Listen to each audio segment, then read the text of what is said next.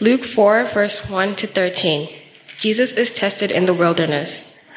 Jesus, full of the Holy Spirit, left the Jordan and was led by the Spirit into the wilderness, where for 40 days he was tempted by the devil.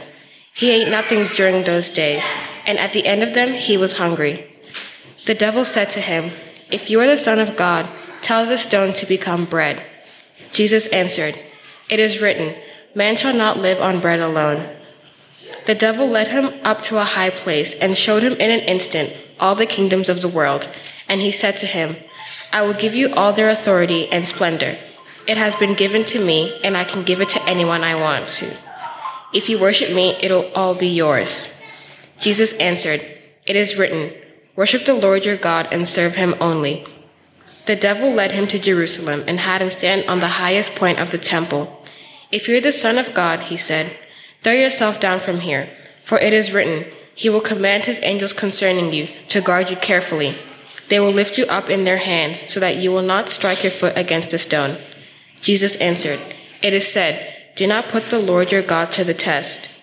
When the devil had finished all this tempting, he left him until an opportune time. This is the gospel of the Lord. So it's an all-age service today, first uh, Sunday of the month, and uh, so we're going to have the children to the front. If the children would like to come up and find a space uh, on the carpet somewhere at the front. If you're here for the first time, you don't have to uh, have to come up to the front, whatever you're comfortable with. So if you go either side, after you come forward, go either side, loads of space.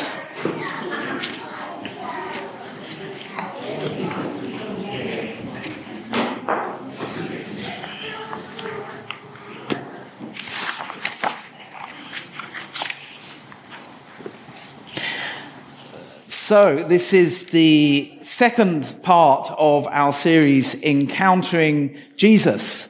Uh, but what is an encounter?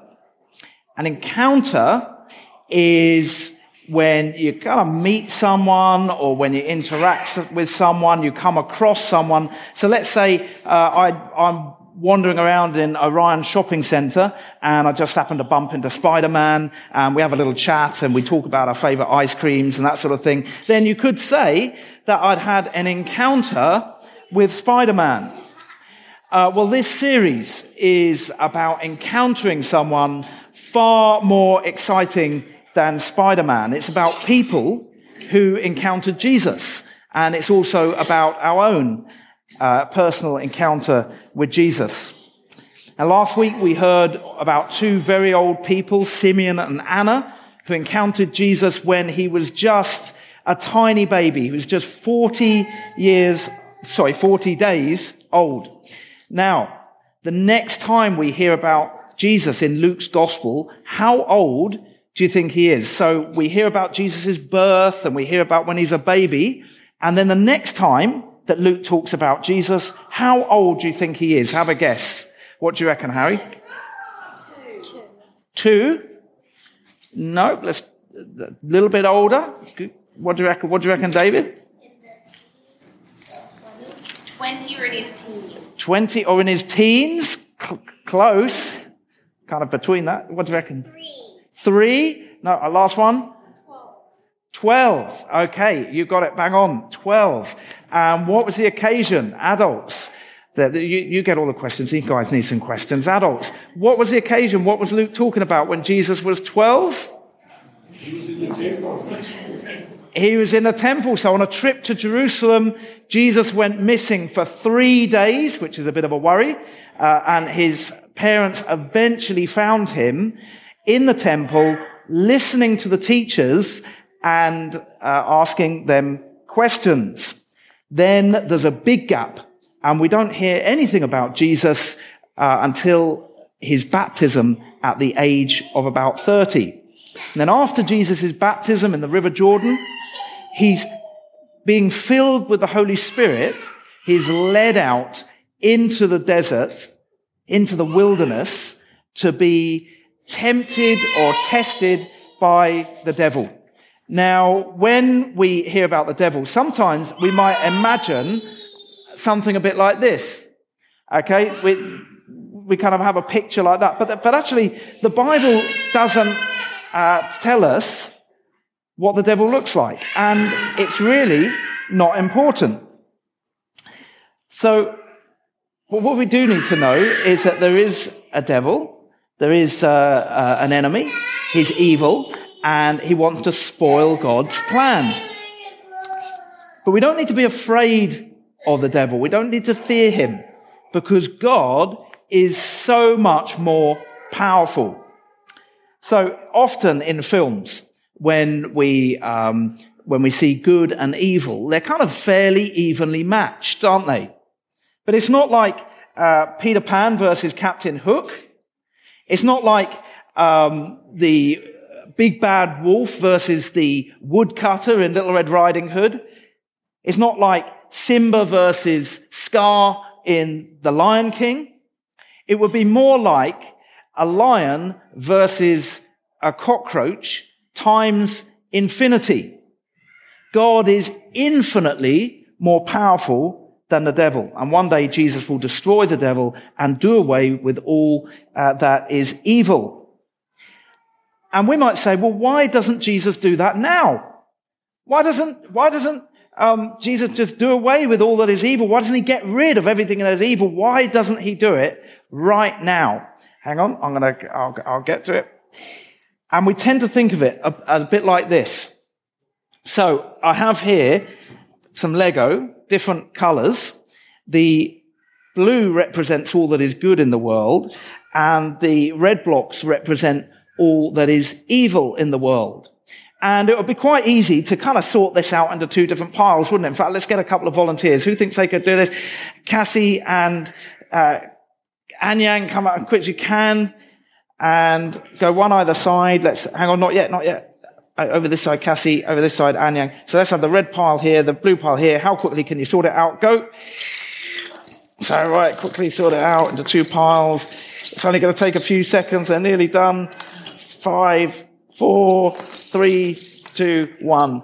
Uh, they're done. Okay, easy. That was so easy, wasn't it? Okay, sit down. Thanks a lot for that, guys. That was super easy to sort those two piles out. And we might say, well, well, why can't God do that? Why can't he just get all the evil and get rid of it, take it away from the world? Why can't he just get all the, the bad people and take those away and uh, leave all the good people? And we, we tend to think of it like that, but it's much more complicated than that. In reality, it's a bit more like this. So again, the blue represents what is good and the red represents uh, the evil in the world. And the whole world, and in fact, each one of us is a lot more like this.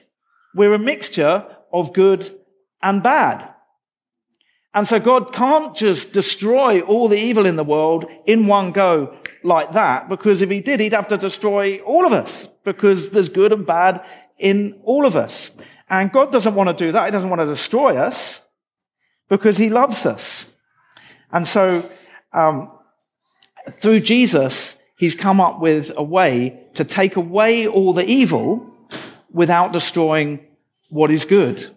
And even when we turn to Jesus, God will help us to replace uh, what is bad in our lives, replace it with good and help us to change for the better over the course of our lives. That's a long process. It takes our whole lives. It won't be completed until we meet Jesus face to face. And the Bible is all about God's amazing plan to make the world as it should be, as he intended it to be, and to make us the people that he created us to be. The devil wants to spoil that plan, and that is what today's reading is all about.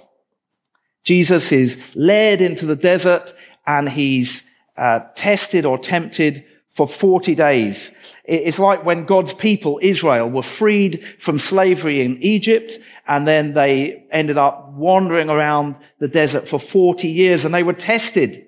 And to be honest, the people of Israel in that situation, they failed uh, because um, they rebelled against God. They did their own thing. They ignored God. They did all kinds of evil things. They failed the test big time. But Jesus, when he was tested, he didn't fail, and he will never fail.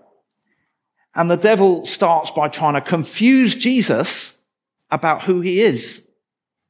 Jesus is the Son of God.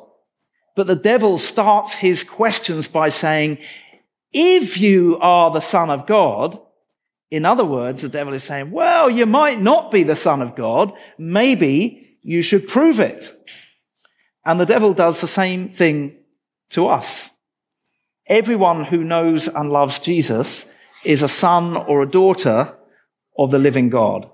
But the devil doesn't want us to believe that about ourselves. The devil wants us to believe lies.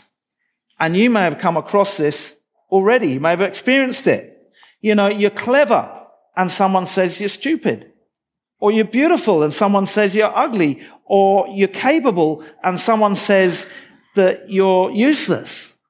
I mean, we probably all heard those kind of things said to us at some point in time. They're lies, but sometimes we can find ourselves believing those lies. Let me tell you today, don't believe the lies. Okay? Don't believe the lies. And the biggest lie of all, the biggest lie of all is, is God doesn't care for you. But he does. Jesus loves you. He died for you. And you are his precious sons and daughters. That is your identity. That is who you are. The next thing the devil tries to convince Jesus is that God is stopping him from having something that he needs. Jesus has spent 40 days in the desert. How do you think, and in all that time, he didn't eat anything. How do you think he's feeling? Bit of a clue behind me. How, how do you think he is feeling? Anna, what do you think? Hungry. Yes, I'm glad you didn't say hungry jacks. Hungry. Exactly. And the devil uh, basically says, if you're the son of God, what are you doing starving in the desert? Why don't you just turn this rock into a nice big loaf of bread? God wouldn't want you to be hungry, would he? Now, tell me some things that are really important in life, things that we cannot do without. Harry. Um, air. Air, that's a good one. What do you reckon? Isaac? I'd probably say my computer. Your computer. Okay. Water. Water. Okay. Well, Cassie? Family. Family. If you had a mum, you wouldn't be born, you wouldn't be alive. Okay. If you didn't have your mum, you wouldn't be born, you wouldn't be alive. That's a good, the good logic. I can't argue with that. Anything else? Go on, Isaac?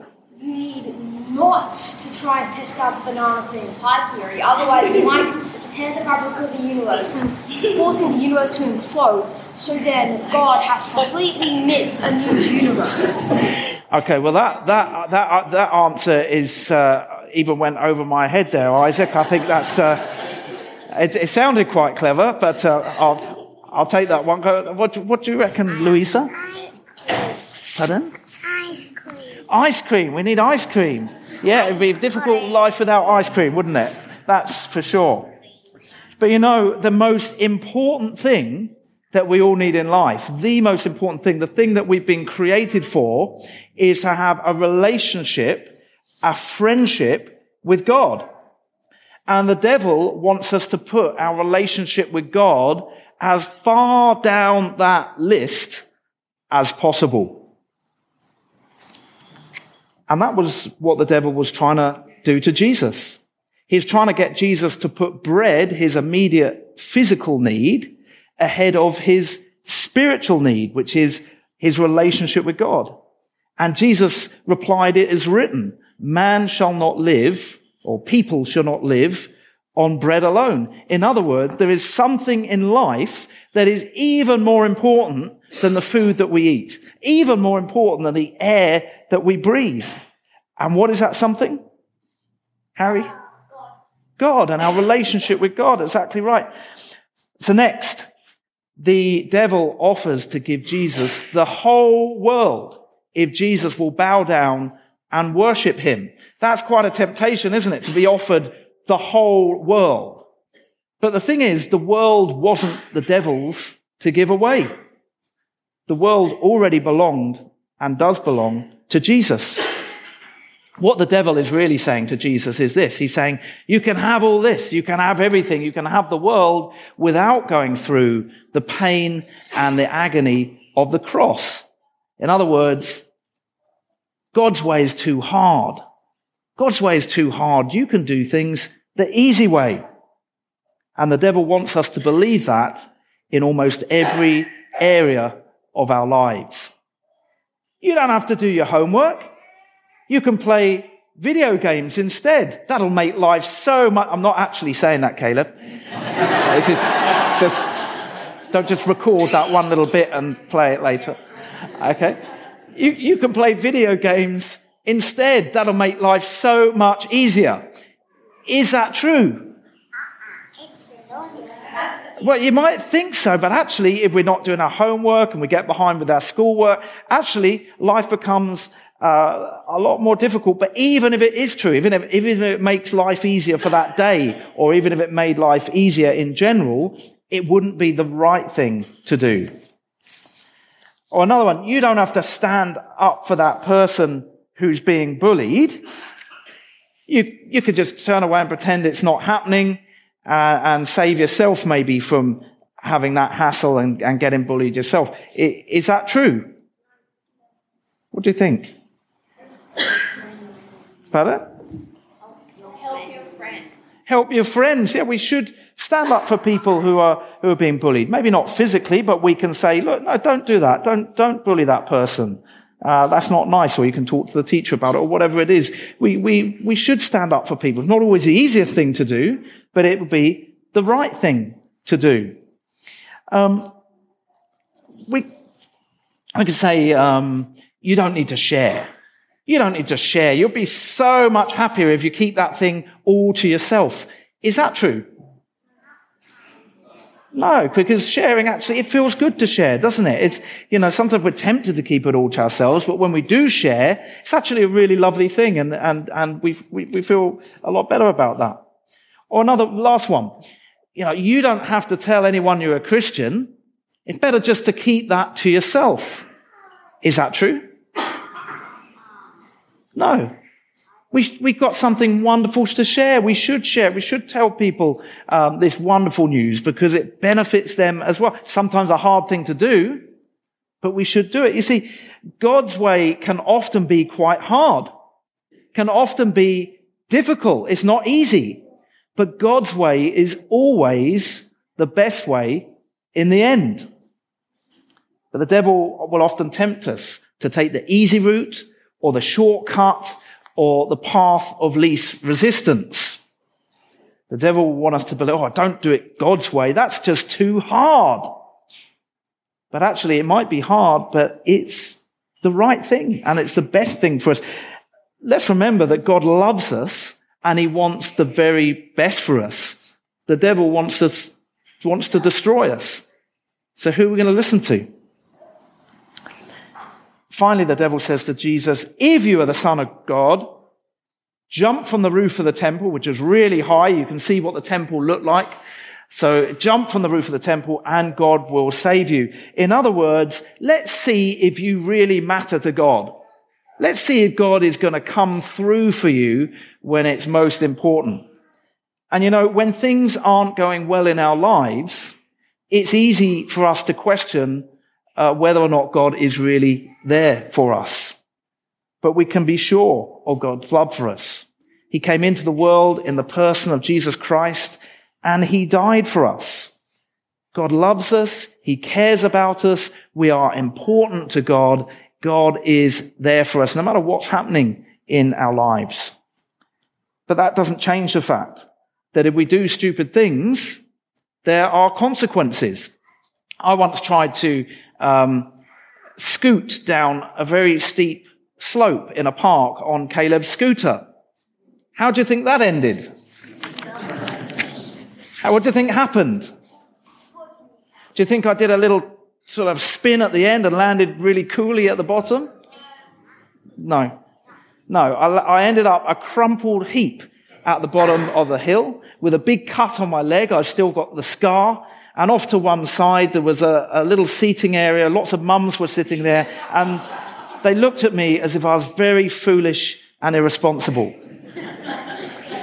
so even though we trust God, if we do stupid things, there are consequences. And instead of uh, testing God, we should trust in his faithfulness. That's why Jesus said, do not put the Lord your God to the test. We know that God loves us. We know that Jesus has died for us. We don't need to test God's love. We don't need to test that he cares for us. So we can see from all this that the devil is a liar. In fact, Jesus called the devil the father of lies. And the way that Jesus dealt with these lies is to each one he said, it is written. In other words, you're telling me this lie, but this is what the Bible says. And this is what we need to do in our lives.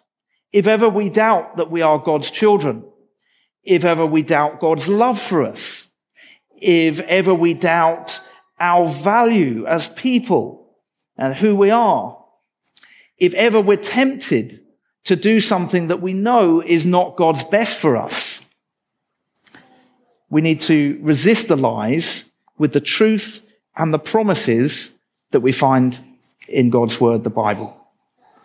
Should we pray? Ask me afterwards. Heavenly Father, we recognize that there is an enemy out there who wants to lie to us, wants us to believe a lie instead of the truth, uh, wants us to doubt who we are as your children, as your beloved uh, precious sons and daughters, wants us to doubt our, our identity. We pray, Father, that uh, we will not be um, lured into following a course that is not the one that you have for us. That we will resist the temptations, that we will refute the lies, that we will keep putting our trust and our hope in you, and that we will rely on the promises that you've made to us in the Bible that speak every one of your love and your care for us, that we'll hold on to those promises in the midst of whatever we're facing in life. And we ask this in Jesus' name. Amen.